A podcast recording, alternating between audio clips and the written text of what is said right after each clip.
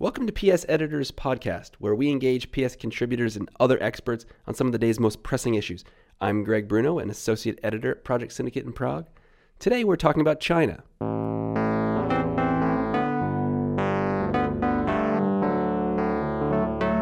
Chinese President Xi Jinping has made rooting out corruption a signature piece of his governing strategy. Since coming to power in 2012, tens of thousands of party officials have been caught up in his anti corruption dragnet. But vows to target corruption are as old as the modern Chinese state. During China's Communist Revolution, peasants supported the new regime in part because Mao Zedong promised a government that would be gongdao, fair and equitable. Today, however, corruption is a defining characteristic of Chinese politics and business. My guest today has spent years studying political and economic reform in China. Andrew Sheng is a former chairman of the Hong Kong Securities and Futures Commission, a former deputy chair of the Hong Kong Monetary Authority, and a distinguished fellow of the Asia Global Institute at the University of Hong Kong. Andrew is also a longtime PS columnist, and he has some thoughts on how China's president might succeed where others have failed. Let's give him a call.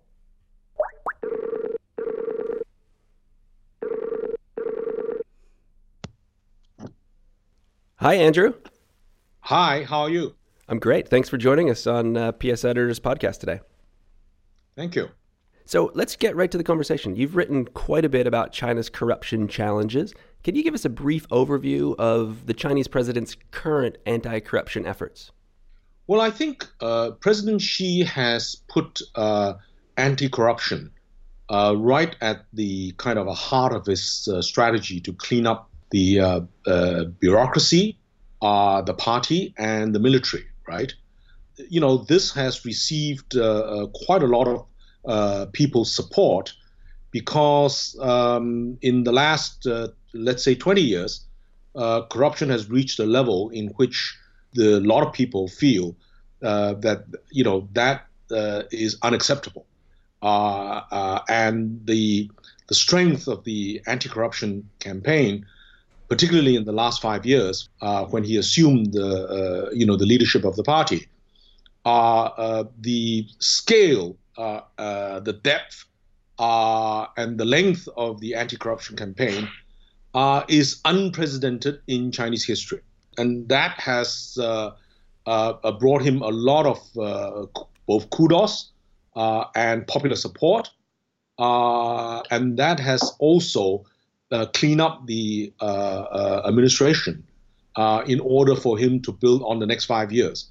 And that was the context in which the his 19th Party Congress report was made. Well, it's interesting. You, you mentioned history. Um, the Chinese have been living with some form uh, of corruption for m- many years throughout history. In fact, I mean, imperial courts in the 19th century were rife with bribery.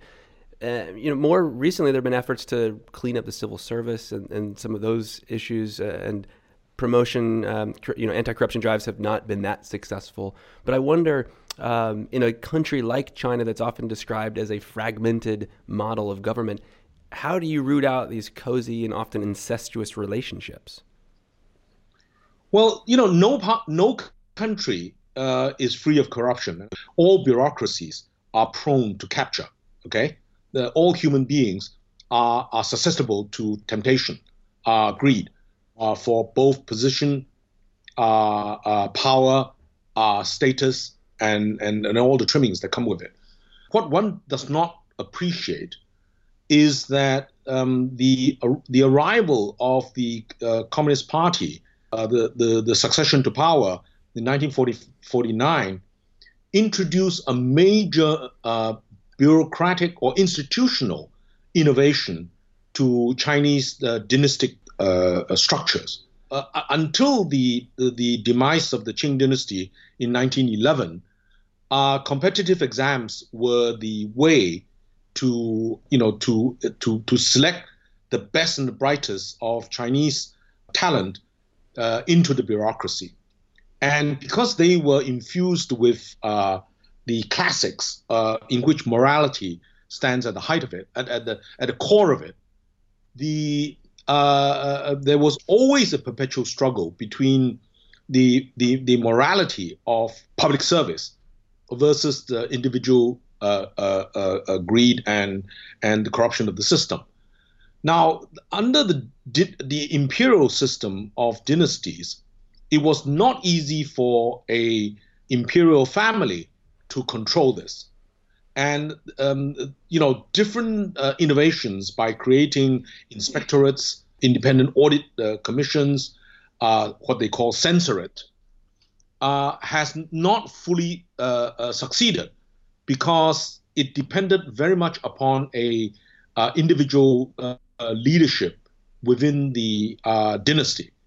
The Communist Party of China actually was an institutional innovation because it was a highly disciplined uh, uh, structure that uh, that honed its uh, practical skills of controlling the military uh, during the Long March uh, and then the Civil War. So the ability of the party organization to implement policy and making sure that policies implemented by the bureaucracy which in China uh, is huge, um, uh, was much more effective. Now, before the marketization of the economy, you know, this was relatively uh, uh less of a problem. Corruption was less of a problem, and and the reason is that you know throughout history, um, the, the the state was roughly, you know, in terms of expenditure and revenue, was never more than 10% of GDP in, in cash terms right? Of course, you know, the uh, uh, people supplied the labor uh, on top of that. But as the market deepened, uh, particularly after the 79, 78, 79 reforms, uh, the opportunities of corruption then rose, mm. and, and many um, many cadres fell by the wayside. Right. So the the old issues of overspending, extravagant spending, you know, nepotism, uh, came back. And it reached a stage when Mr. Xi came in, he realized that th- this, this was the root of the uh, legitimacy and credibility of the party. Uh, and therefore, he embarked on this uh, very necessary uh, and welcome uh, by the Chinese people the reforms, which I mean brought down the, what what is co- what is commonly called both tigers I mean, 440 people of the ministerial rank, and also the flies, and um, th- that means the, the, lower level, you know, di- disciplines. Yeah. So th- this is this is huge by any standards. So it's interesting the differentiation between the imperial period and the communist period. One of the things that I think a lot of folks don't fully understand, and, and I use the word fragmented, from a top down policy perspective, the Communist Party uh, exerts a lot of control, but from a bottom up implementation of those policies, there is often a lot of autonomy, especially on, on economic issues. Um, one of the places that we see uh, some of the, the biggest opportunity for local interpretation, but also for corruption, is on land policies. Um, Interestingly, rural land is often collectivized, and individuals uh, are not always fairly compensated when local governments take the land for development initiatives or agriculture. Protests uh, have been increasingly common, uh, and one could argue this is a type of response to a what is perceived locally a corrupt system. Can anti-corruption efforts currently underway address these types of systemic challenges? Well, th- there are two issues here. I think the first one is the the laws relating to the bidding of um, of public lands, right? Um, uh, as you know, uh, the Chinese operate a system uh, of uh, land leases, not uh, perpetual uh, land being sold in perpetuity. So the the, the local governments actually grant leases, okay, and um, because they learned the land as a revenue from the uh, Hong Kong and Singapore city models, they actually have developed uh, fairly transparent, you know, uh, open bidding systems. But the trouble is, of course, that you know how you acquire such land from uh, whoever was using it before uh, for public uh, and then you know the sale purposes tends to be arbitrary, right? Right. The, the the the point is that if this piece of land is needed for a highway, and the highway would bring lots of social benefits to the country, uh, that's not an issue. Uh, uh, the Chinese have been able to, the, even the, the, the, the farmers, uh, they may not be too happy about it, but by and large, they've been compensated. And, and because they see that that piece of land has been for public use, okay, and it has brought uh, uh, common prosperity, etc. Where they get very upset is that the land was acquired at fairly low prices, and then suddenly, you know, sold to the highest bidder, and the developer then makes, you know, massive fortunes, uh, you know, from the sale of, you know, the apartments on the on on, on such land, and and and then there's this great feeling of injustice, mm. and of course, uh, particularly when they, you know, you you've heard the story about the nail houses, yeah, uh, exactly, that, that, a single single house who's who refuses to give out, holdouts. yeah, were, were, were the holdouts. Uh, and then you know the local governments apply under common law would not be accepted, then this this brings a lot of grievances. So I think I think the corruption, you know, is at different levels. The areas where you know it's you know where they know how to use the market, that's uh, that there, there are good solutions to that. But at the same time, uh, the, the the way the policy, the the, the city planning is done, uh, the choice of land for what use, etc., would be much more arbitrary and, and much more prone to the kind of uh, corruption issues uh, which have surfaced. And that explains why, as an economy becomes more, more market oriented and more complex, it needs a very different set of rules. You know, it's, it's not easy to just to say, well, you know, let's let's borrow a set of rules and implement it, you know, in this country if that country doesn't have the same traditions of common law, etc. Right, right. And that's why people tend to forget within China, a lot of the uh, basis of law, which was introduced, uh, you know, up, up the post uh, 1911 uh, reforms, were very much based on uh, European continental law, not necessarily the Anglo-Saxon common law that you know most uh, Western media refers to, right? And and and that that that continental laws have you know diff- very different checks and balances uh, within the system. Uh, so, to a large extent, the Chinese are still um, uh, feeling the stones uh, by crossing the river mm. in in trying to establish what what what they call the rule-based system. Right. Corruption is a, is a challenging issue for for any Chinese leader to deal with, given that many Chinese leaders are rarely squeaky clean themselves. We just have to remember revelations about the family uh, of uh, Wen Jiabao to remember that. Um, so for Xi, I wonder, is this really about transparency and clean government, or is there something else going on? Is there potentially a desire for marginalization of political rivals, for example? Uh, well, everybody who who undertakes that action will be accused of tackling uh, uh, political rivals. Um, this this is true in any country, right?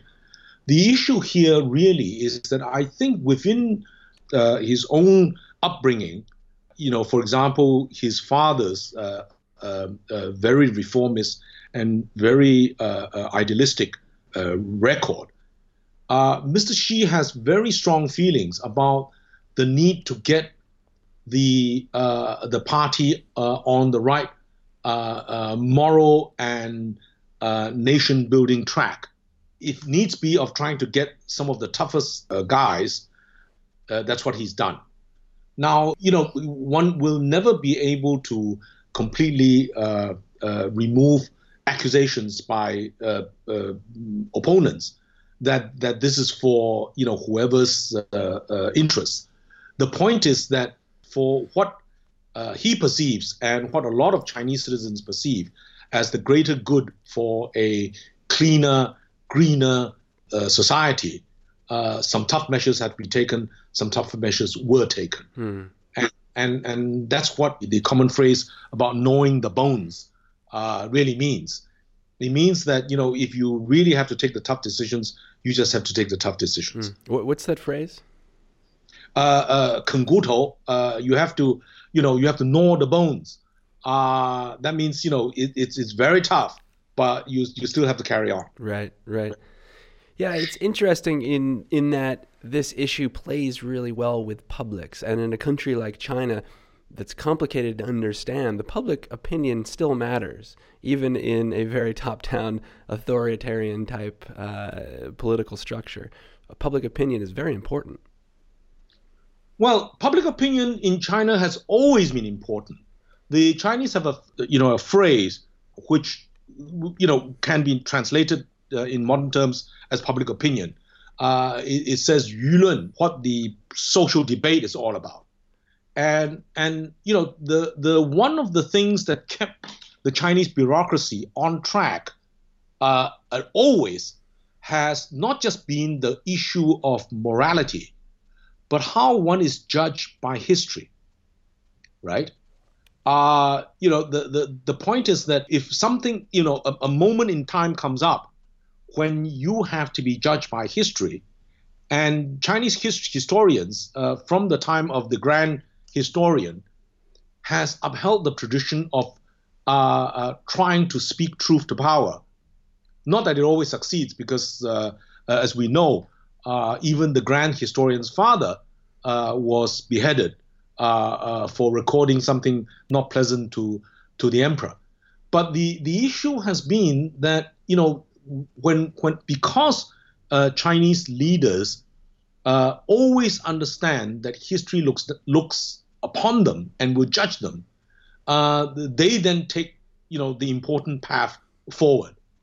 Uh, a, a, you know, a simple example is that the the uh, rightly or wrongly, the the Communist Party was seen as trying to defend China against the uh, uh, Japanese invaders during the Second World War, uh, and the Nationalist Party was seen as trying to get rid of its opponents first, mm. right?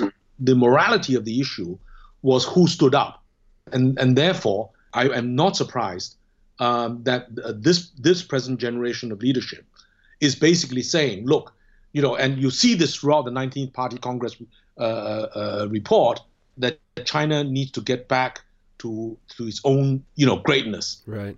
Right. And there's the, the different debate on what that greatness means. The Chinese uh, always feel that they are a civilization, uh, and that the it, the, it is due the civilization is due its respects, uh, uh, and it wasn't uh, given that respect when it was a very weak economic, you know, particularly in military power. Right. Yeah. The question of of humiliation throughout history plays very strong. Um, yeah. You know, and the idea, maybe this is a good place to kind of turn to solutions and wrapping up.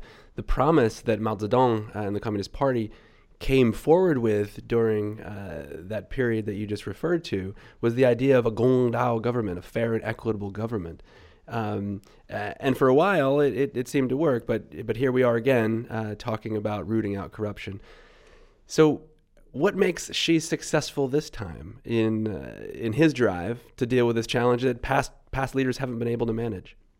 Well, you know, the the point is that uh, as we know, social inequality has worsened uh, everywhere, right? In, in, in the West, uh, inequalities have now reached a level in which, uh, you know, populist leaders have come up to disrupt uh, the establishment. To a large extent, you know, the 19th Party uh, uh, Congress report was a recognition as well as a blueprint that the old uh, the old order has changed uh, and that China is at a turning. And that if China wants to reach where it wants to achieve as a what is now called a China dream, but essentially a prosperous, uh, uh modern, uh, innovative, and strong nation, uh, major reforms need to be made. And, and, and therefore, in, within their own terms, uh, they recognize uh, that a strong party comes with it, a disciplined party comes with it, and um, and, and and and that needs to uh, uh you know uh, make some very tough decisions on social inequalities. And and if you then look at the detailed work plan, you will see the need to correct the social inequities through improving social welfare, uh, social protection, uh, retirement schemes, uh, improving education, uh, access of education, uh, dealing with the regional imbalances, uh, income and wealth imbalances, um, uh, and all the things that many uh, societies, democratic or otherwise, talk about, but uh, have difficulty in achieving. So the the the issue has uh, arisen in which uh, this party congress has given the mandate to the party to achieve this with the full recognition that many of the uh, issues and the legacies give rise to new contradictions and new challenges that China has never encountered before, mm. and let alone uh, country, any country of that size. So people tend to forget that um, the large country problems uh, will face the same issue. India will face the same issue, in which you have to eradicate, uh, you know, uh, uh, large-scale poverty.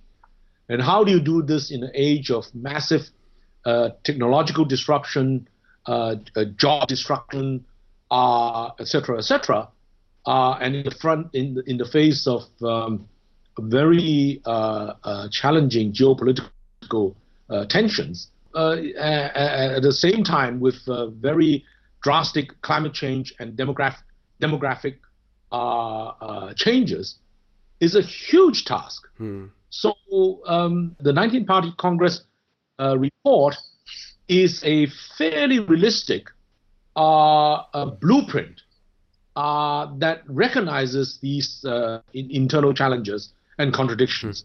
And, and basically says, look, you know, uh, if you want to be strong, uh, gird up your your muscles uh, and bones and get on with the job. Hmm. And that's what the, the, report is essentially about. Well, it, it, sounds like China's time is now and, and the dream is within reach. Um, and the Chinese people are certainly behind their president. So that was a fascinating conversation. Uh, I'd like to thank you very much for your time today. Uh, thank you. I, I, I think one should not um, uh, dismiss the fact that you know there are a lot of very very difficult issues uh, within China, and uh, uh, I would like to say you know China is governed by the law of large numbers. Uh, if, if it is one fifth of mankind, one fifth of the world's problems exist in China, and therefore just just changing them is has not been easy and will not be easy. That's a fantastic place to leave it. Um, one fifth the world's problems. Uh, as they say, Godspeed. Um, Thank you. Well, Andrew, thanks very much. That was fantastic. Thank you. All right, 谢谢你，再见。再见，再见。That was Andrew Sheng, a distinguished fellow of the Asia Global Institute at the University of Hong Kong. That's all for this episode. Thanks for listening. Be sure to rate and review our podcast and subscribe on SoundCloud, Stitcher, and iTunes. And if you like our content, our annual magazine is available for order now. Head on over to our website, prosin.org, to order your copy.